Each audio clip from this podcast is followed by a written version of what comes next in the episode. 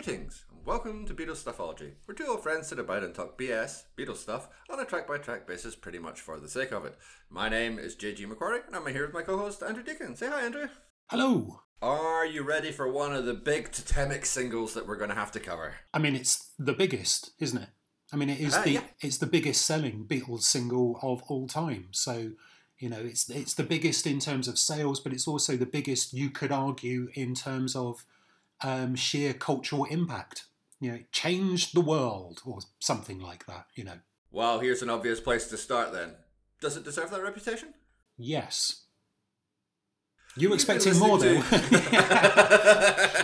it, I mean, it, it does, and and then again, it doesn't. Now, whilst I pull that splinter out of my backside, I think it's it's worth saying that it is. I think the point at which the Beatles explode, not just culturally, but in terms of how performance and production really starts to to to go above and beyond. Because my point of view, I think "Please Please Me" is the better song, but I think "She Loves You" as a single is the better performance and has the better, more explosive production. And I think maybe we'll we'll sort of come on to that as we uh, as we um, as we go through the episode. What do you think of it? Um, I think it's a great song. Um, I don't think there's any doubt about that. It's full of um, vim and vigor and pep and energy. It's got um, yeah, just a huge amount of kind of life captured in, in, in just a you know couple of minutes. It's an extraordinary recording, and you know often when we do this, it, it it's nice if we can find a bit of an alternative take, or if we can you know look at some of the songs that we're covering in a different light or a different view or whatever. But when it comes to a song like this, there's not really a lot that I can add, which I, is going to be particularly out with the sort of expectations of what you're going to say about a song like this. It, it's a phenomenal song. It's a great performance. It's not complicated. It's not you know anything else, but it it it kind of does deserve its reputation. Uh, whether it does, well, well, was going to say it deserves its reputation as as the biggest seller. Um, you could dispute that, I suppose, if you wanted to. But I mean, if you're going to take, particularly from the Beatles' early career, any song which kind of deserves those sales figures, then it, it's hard to argue it shouldn't maybe be this one. It is a phenomenal recording, and I do think it takes all the lessons which have been learned from Please Please Me, the album. It throws them all together, it combines them in a way which I don't think any of it is necessarily unique, but it's all just done in a way that just hasn't been done in quite this way and just hasn't been done as well as it's done here. So yeah, I mean it's a it's a terrific piece of work. I, have no hot takes to offer this week, I'm afraid. So I mean, I mean, let's let's start with something I suppose contextual. Um, by the time it enters the charts in in late August of '63, From Me to You has been hanging around for for 20 weeks. So it's actually you know for the Beatles' career up to this point, it's quite a big gap in terms of releasing something new. And in that time, the charts have changed from early '63. There are a lot more of those. Um, perhaps sort of seminal 60s or early 60s groups in there. Um, you know, so it, it's quite interesting. I mean, we've even got some some surf music in there. Um, Surfing USA, for example, has been in the charts for five weeks, hovering around the mid to low 30s, not really doing anything on its way down. Um, you know, the Hollies have, um, are sort of creeping out of the charts, but Searching's been in it for something like 40 odd weeks. Um, and I gather that that's also a song that um, crops up on Anthology. It may even have been one of the, the Decca recordings.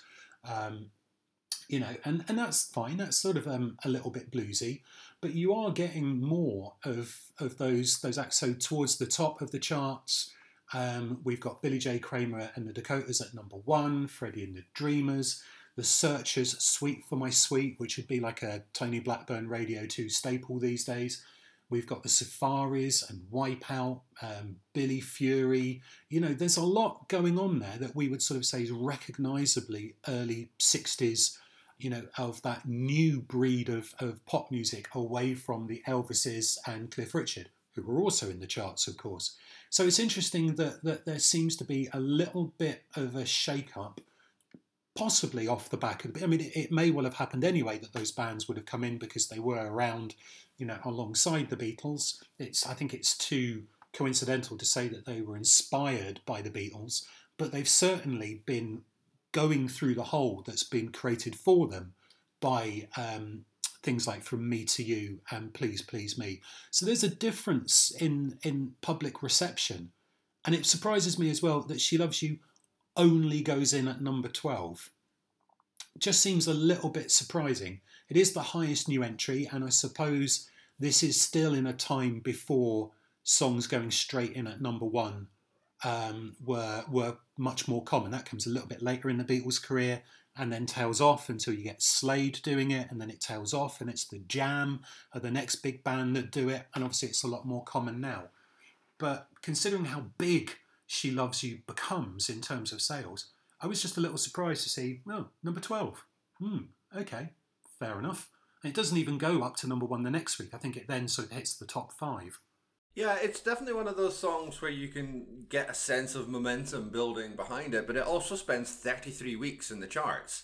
So, you know, you don't necessarily have to be, you know, at number one for all of that for the sales figures to accumulate. And that's that's the thing.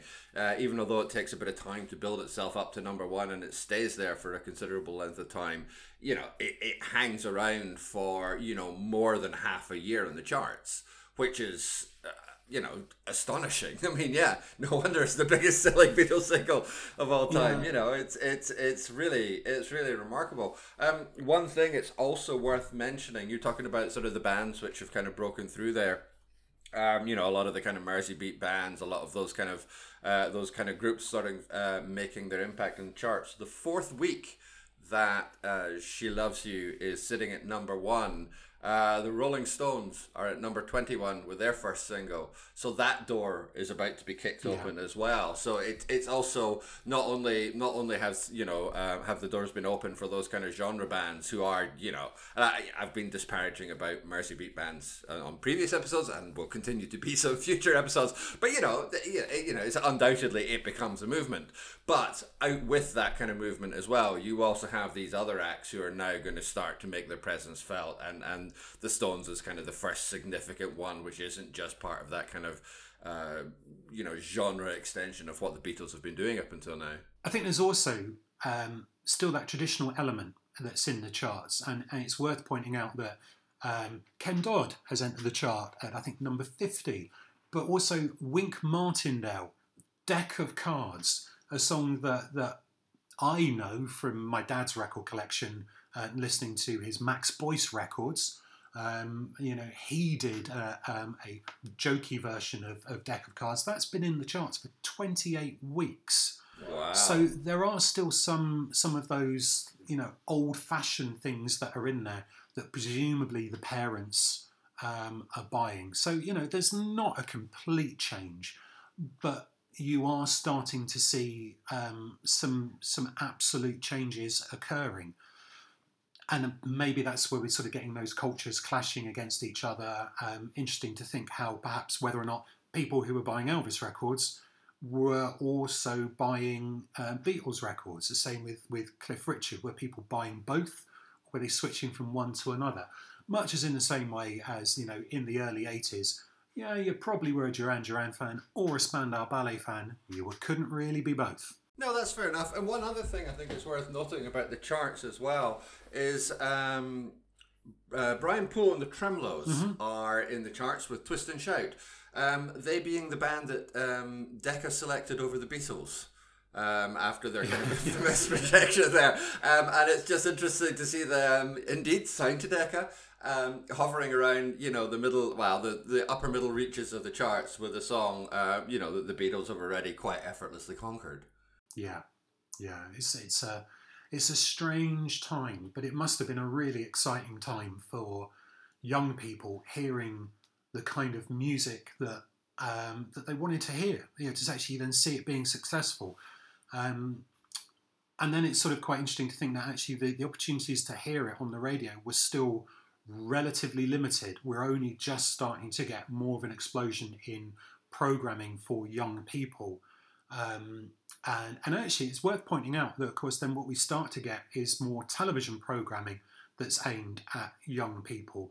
And you can see why the Beatles would have been successful in some ways because they're very non threatening in terms of their appearance. So there, there is a performance that. Um, that YouTube threw up for me um, in its algorithms when I was, um, you know, sort of doing a bit of uh, research, and it's one of those in which they're wearing the, those collarless suits, those horrible, horrible collarless suits, but they're in suits. They're in matching suits, and they're taking still taking the traditional bow at the end of the song.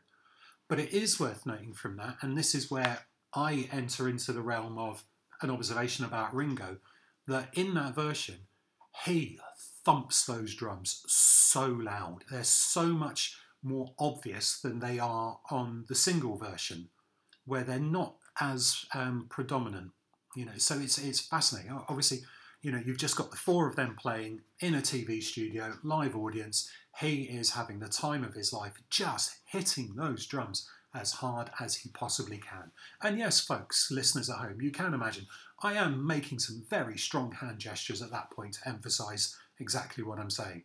Fantastic, and I'm I I'm witness to those, so I can I can, I can confirm he speaketh the truth. Uh, no, I mean absolutely, but I mean also I think one of the one of the things about what you're saying there is sort of brushing up something that we haven't much touched on um, when we've been talking about this podcast, which is Brian Epstein and his influence across the band.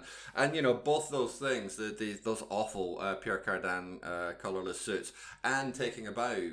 Um, those are both things that yeah. he instigated within the band. And you're right, they look incredibly kind of traditional and old fashioned by today's standards. It's just not something it's not something that's going to last but it's it's a very clear very distinct kind of influence physical visual influence that Brian Epstein had over the way the band were kind of trying to put themselves across and you mentioned sort of TV and the influence of television.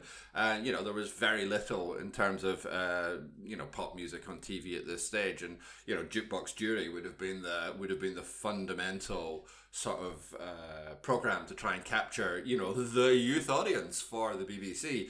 But we are just a few months away from the very first episodes of Top of the Pops, and and that's going to have um, you know a fairly is revolutionary too strong a word? It's certainly going to have a huge kind of cultural impact um, in terms of the accessibility and in terms of kind of the visual presentation of the way that bands are going to put themselves across.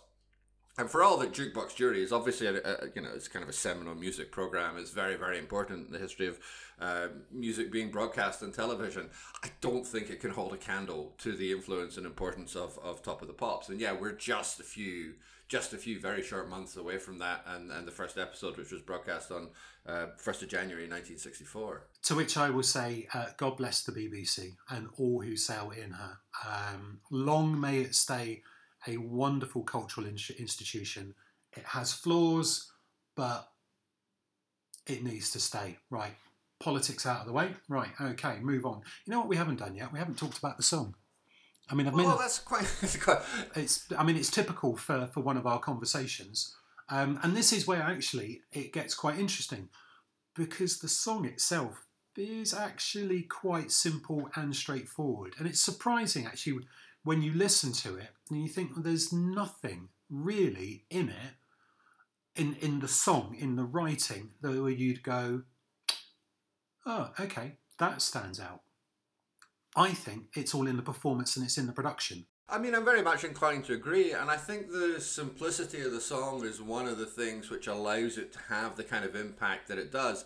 Uh, this is where I sort of very briefly have my. I'm going to mention some guitar chords now, Ooh. but you know, it's it's like it's E minor, A seventh, and C. I mean, that's the bulk of the song, and then there's you know a couple of other uh, you know, thrown in there for good measure. But you know, the actual the actual bones of the song itself are incredibly sort of simple. You know, anybody anybody could really sort of write or play this song. But you know, they didn't, and and you know, these two young gentlemen did. But then, and it's a, but it's amazing just how much space it gives for the impact because it's such a simple thing. Everything is hammered. Like you mentioned, Ringo hitting the drums there, and like that opening salvo that he fires yeah. uh, at the beginning is just captivating. It's incredibly energetic. It's powerful. It's exactly what the song needs to kick it off. It is not in any way complicated or technically proficient or any of that kind of stuff, but it's precisely what the song needs, and that's what the song does throughout the entire length of its run. It doesn't necessarily go for the complexity, but in its simplicity, it's able to kind of have that power and energy sort of fire through behind it. So it's, it's worth pointing out that um, the B side to From Me to You and the B side to She Loves You both have melodies that, that kind of jump around quite a lot. They're, they're, there's a much greater range of those. And, and, and, and, yeah, and, and they don't really work. And yet there is a tradition of relatively simple, straightforward, almost one chord songs being some of the best songs ever recorded, the best pop songs ever recorded. Uh, see also Pulp's Common People, for example, and others. You know, listener, you you will have your own examples. But in terms of you know generational songs, sometimes you just need that simplicity to, as you say, allow the space for all the other things to, to kick in. So by saying it's a really simple song, actually we should, um, you know, remind our dear listener that it's a really simple but really bloody effective song. Yeah, it really is. And what's, I mean, we sort of brushed up about talking about the sort of the cultural legacy of the song and and you know there's all the usual kind of stuff about you know this kind of music being known as yeah yeah music because of the yeah yeah yeahs yeah. and this and all that kind of stuff but you know that's it's it's kind of easy to gloss over that sort of impact when actually talking about the song but it's so powerful the way that those yeah yeah yeahs are delivered. It, it if you listen to this song sort of straight off the bat it's kind of not surprising that this one song came to kind of define and, and indeed name what was essentially an entire genre of music. And especially the split harmony on the on the final yeah it just it has just a little thing like that makes all the difference in the world. It's not, again, it's not like soaring Everly Brothers harmonies or whatever, but just the way that the voices interlock on that final yeah, it just gives it that extra push that you wouldn't get from anyone else and didn't get from anyone else. And it makes all the difference in the world. So we should then flag up that um, we're about to say one of the things that everybody knows about this, that of course they were asked by was it McCartney's father uh, or someone like that? Yeah, it was Jim McCartney. To, to yes, and you think right, okay, well, um, that's where the kids understand the cultural impact better than um, better than the parents. Um, so you know, um, there there is that. Um, I, I, you know I think the the yeah yeah yeahs are, are really um, in, such an important part of this because actually, you know, if you listen to the first um, time it's yeah, yeah, yeah. It's like, oh, okay, well, that's quite something. But the chorus after the second verse, there's almost like an explosion when they sing yeah, yeah, yeah. But actually, it's the final, she loves you, yeah, yeah, yeah. At that point, you think. Well, there's much more energy in what they're singing there than in Lennon's apparently fabled performance of Twist and Shout.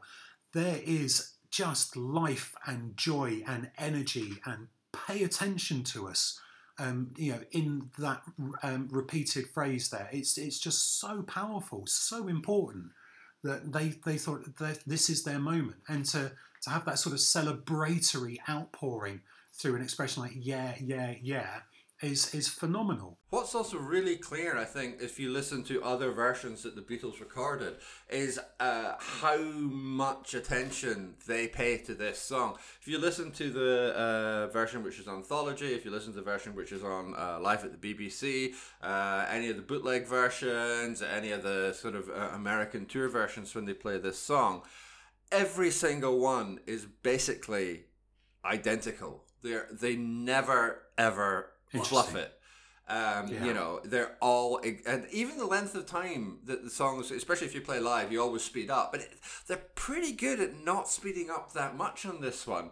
Uh, whereas there are definitely other songs, like Twist and Shout's a perfect example, where they just blast through it. You know, it just it's done and dusted in, in no time at all. But everything in this song is pretty rock solid. It's pretty stable, and every single time they play it sounds like every other single time they say it, which on the one hand doesn't make for the most exciting exploration of live albums in the world ever, but on the other hand, it does make me think of how much they are investing in this song, how much they understood the significance of it. Um, if you take um, even please please me even uh, i saw her standing there you get more variety when you listen to those live versions but this one every single time every single time it's knocked out of the park in the same way which i suppose reinforces the point about it being a really simple but really effective song there's much yeah, absolutely. fewer fewer moving parts so you know you can perhaps emphasize the drumming you can perhaps do something with with the harmonies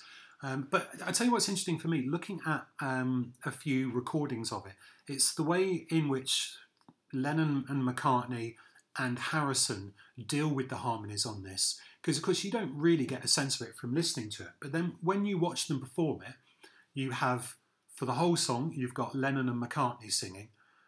But actually, it's surprising how many lines Harrison sings on. He seems to almost. So, okay, so the first line, he stands back Second line, he comes forward and it suddenly becomes a three part harmony. Then he stands back. You know, it, it's sort of interesting that they took that decision to, to really emphasize the vocals as a three part harmony pretty much all the way through. Well, and the three part harmonies is one of the things, I mean, the harmonies in general is one of the things that really made the Beatles stand out, particularly from their kind of British contemporaries. Okay, so as I mentioned, the Everly brothers, and, and you know, that's clear influence in the way that, that Lennon and McCartney put their, their uh, harmonies together. But in terms of other British groups of the time, they weren't really doing that. They're like, there's no big harmonies on, on like Cliff and the Shadows songs or anything like that. Um, and you know, Cliff was pretty much the biggest recording artist in the UK at that sort of time, or at least prior to the release of anything by the Beatles. And that that's true. If you look at the other kind of British bands, you know, um, the Dakotas don't have that with uh, Billy J. Kramer. Um, you know, Gerry and the Pacemakers aren't doing those kind of harmonies. The Hollies it is something. The Hollies uh. Hollies, yeah, yeah, that's true. Uh, but but as a general rule, it was something which made them distinctive. It's something that made them yeah. stand out rather than something which was uh, following the pack. So it makes sense that given they've got three people who are you know vocally capable of delivering on yeah. those kind of harmonies sorry ringo you know i love you um, but three people who are capable of delivering on those harmonies it makes sense to make maximum use out of that i mean we haven't even talked about the woos yet but you know there's that too and having three voices delivering that punch before the yeah yeah yeahs, it's another big exclamation mark in the song, and the more voices you can get to deliver that, the better. So yeah, I mean it's it's it yeah. is incredible, but it, it makes a big difference having George's voice there. So then you know. I'm assuming that people have written about this in, in lots of books, so it's not exactly the uh, the most um, you know hottest of takes. But of course, the groups that were doing those sorts of harmonies would be the Ronettes and, and the Crystals, uh, yeah. and the like. You know, so the American black girl groups, they would be doing that. And of course, as we know from previous podcasts, folks, if you've been listening for a while, big influence on the Beatles, huh? Yeah. Absolutely, absolutely. But again, it was it was very much a, an American thing, and you know a lot of that influence, yeah, came from from Black American girl groups. It just wasn't something that was that was part of the domestic market. So uh, it it it's one of the things that if you all those songs, yeah, all those songs that you were listening in the charts earlier on, they just don't sound like this. Uh, and you said you said uh, a lot of the strength of this song was in the production. Um, and yeah, we have to we have to talk about George Martin as well because yeah, fuck me, this is a well produced song. Okay, why is it a well produced song? Um, because well, partly because of the incredible limitations of technology. Obviously, we talk about this yeah. a few times, and you know that it's it's a lot with a little. But yeah. one of the great skills that George Martin has is that ability to have um, a kind of dynamism to the sonic landscape. That's such a pretentious way to put it. Yeah, it is. That's quite high um, on the um, pretentious scale. Yeah. Yeah, yeah, yeah, yeah, yeah. Your pretentiousometer should be pinging at this stage, but but but that's that's what it is. It's it, there's so much um, depth to the way that he is able to produce the band, and he takes his time. He may it, there's nothing um, slapdash about this. I mentioned this when we were talking um, before about Do You Want to Know a Secret? But if you compare the Beatles version with the Billy J. Kramer version, it, it is a really telling comparison because both versions are produced by George Martin, and the Beatles version is a thousand percent better produced, even though it's the same song. It's that kind of care and attention when he's really putting the work in, and you can see it um, or hear it rather across kind of the lines of uh, George Martin's earlier works as well. The stuff that he did with Spike Milligan, the stuff that he did with Bernard Cribbins, all these records, it's kind of easy to be dismissive of them as kind of comedy records or novelty hits or that kind of stuff. But if you actually sit down and listen to them, not just as the songs, but if you listen to the production on them, if you listen to the way that George Martin is sort of constructing these soundscapes, he's he's using the Oh God, here we go again. Yay. He's using the language of the recording studio to uh, to really give the songs what it is they need, and that kind of dynamism, that kind of approach, is something which takes a huge amount of care and attention, and it's very easy to miss. So when we talk about this song having all this dynamism, all this energy, this life to it, this electricity that runs through it. I mean, obviously that's partly in the performance, but it really, really comes through in the production.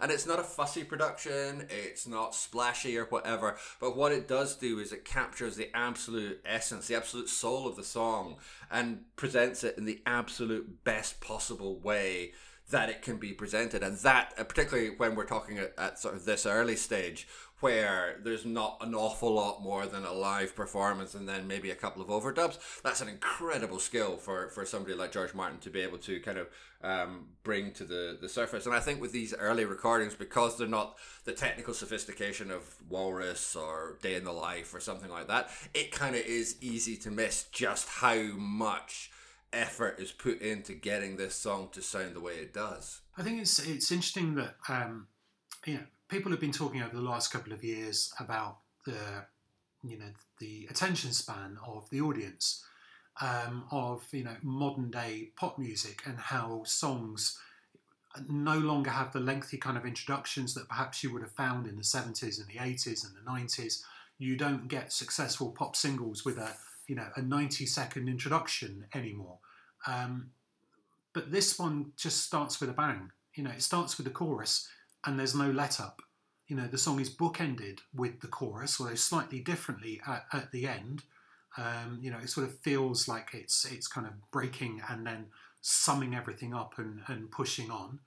Um, you know, but there's the in between. It's just relentless, and I think that's an important difference. Now, whether or not George Martin was involved in in that in terms of the way the song was actually constructed, well, no allegedly, it was George Martin that that um, told them to start it with um, the "She Loves You" and Ringo's drum firing. That was that was apparently his structural okay. choice. He told them to do that. If if the standard depository of all knowledge and wisdom, uh, Wikipedia, is to be believed. Okay, fair enough. Well, um, you know, um, well done, George. Late review there. That's um, that's, that's very good work. I'm, I'm, I'm sure he'd be grateful to know that where he's still around to know that. Oh, maybe I'll tell Giles. I'll find Giles yeah. on Twitter and say, your dad did good work there. Yeah, he'll be he'll be surprised uh, to hear his father spoken of in such glowing terms. I'm sure. Yeah. um, but it's one of those things that I think, um, yeah, it's just it's just a moment, and and that's that's the thing about it. You don't, you know, the word zeitgeist wouldn't have been used in, in 1963, but that's what this is. It's a zeitgeist moment. Might have been used um, in Germany.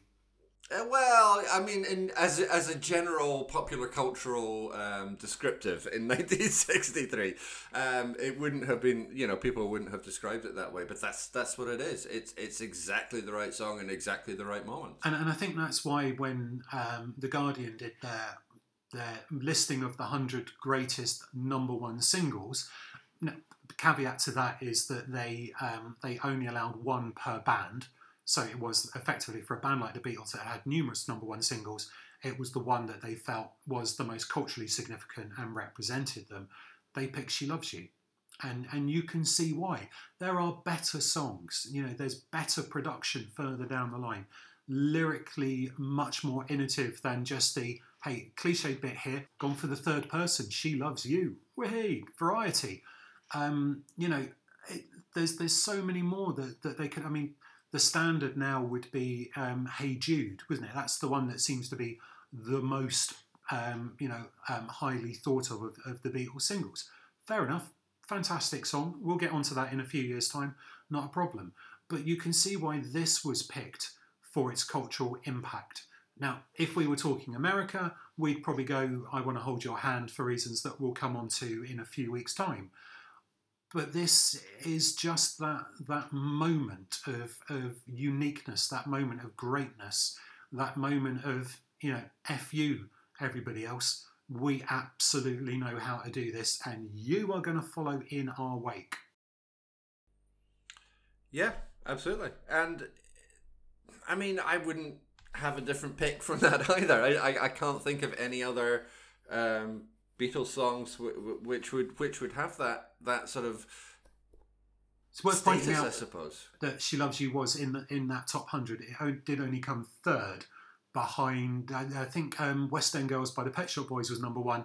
I got a funny feeling Ghost Town by the Specials might have been number two.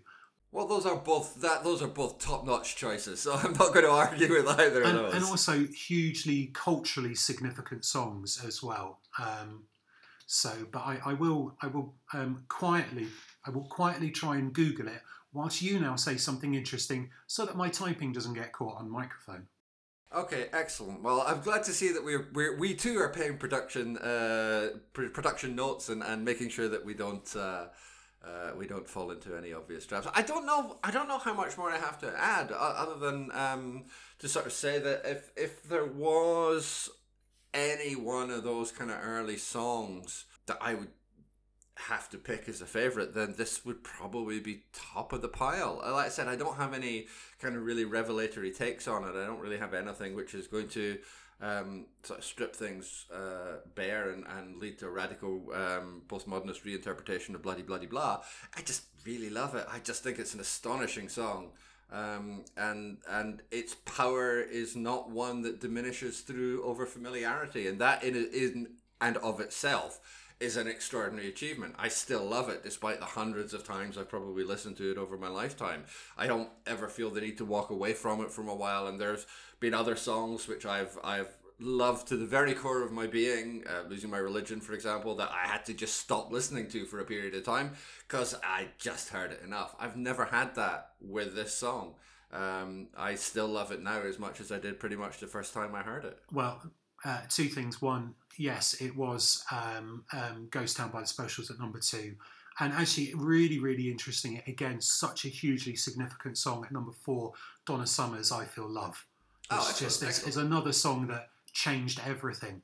Um, and, and the second point is, you missed my little hint earlier when you said uh, Zeitgeist, uh, and I referred to the fact that it probably is a word in German. That you, you, we could have gone with it. You've got nothing else to say about um, She Loves You? Well, Well, yeah, okay, sh- yeah, she leave it there. Let's yeah, head- okay, let's head to. Germany. Yeah, yeah, yeah, yeah, yeah. Okay, um, fine. Um, yeah, it's a good version. Yeah, I, I kind of like it in German. It's kind of cool. Um, it it says something that, that that the song works just as well that way around. Yeah, it's great. And it also means that not only is it one of the greatest A sides of all time, it's also one of the greatest B sides of all time. Because I think, um, was it in Germany? It was released as the B side to whatever the German is for I Want to Hold Your Hand. Yes. Yeah. eh, eh, Oh God, we should probably know that, right? Because we'll have to talk about it. soon. Yeah, well, it wasn't in. They, um, it got released as an A side in America and scraped into the top 100. So, you know, somewhere in America, probably in Minnesota, Beatles fans were buying uh, um, um, She Loves You in German. Good. I, I hope those Minnesotans are very happy with their purchase. They're probably worth a bloody fortune these days. So I think that that brief moment of silence there indicates that we have hit the uh, um, the uh, end of the. Oh, look at me! I'm almost taking over hosting duties. Um, almost hit the um, uh, uh, end of the uh, the road here. Um, and and actually, I mean, what's interesting is that this now virtually takes us into 1964, doesn't it? Obviously, we've got the um, the B side to talk about, but but once we get through that, and then we're starting to think about "I Want to Hold Your Hand" and what comes next, we're then hitting um, America and, and the Beatles and their, their enormous impact on on American music. Absolutely, and something very much to look forward to when we get to that. But I think for the time being, we can probably um, bring this one to a close. Fantastic. Um, you can contact us by mail. We are BeatlesStuffology at gmail.com. We are on Twitter at Beatles underscore ology, and you can find more of my writing at www.jgmacquarie.scot. Please like, rate, and review us on whatever podcatcher you're using so that more people can find the show. Next episode, we are going to be discussing the B side to She Loves You, which means we are going to be talking about I'll Get You. And Briefly. of course, yeah, yeah, yeah. I'm going to guess that briefly is likely to be the uh, the running length of our next episode. But however long or however short we manage to go for, we hope you're going to join us for it. But until then, keep listening.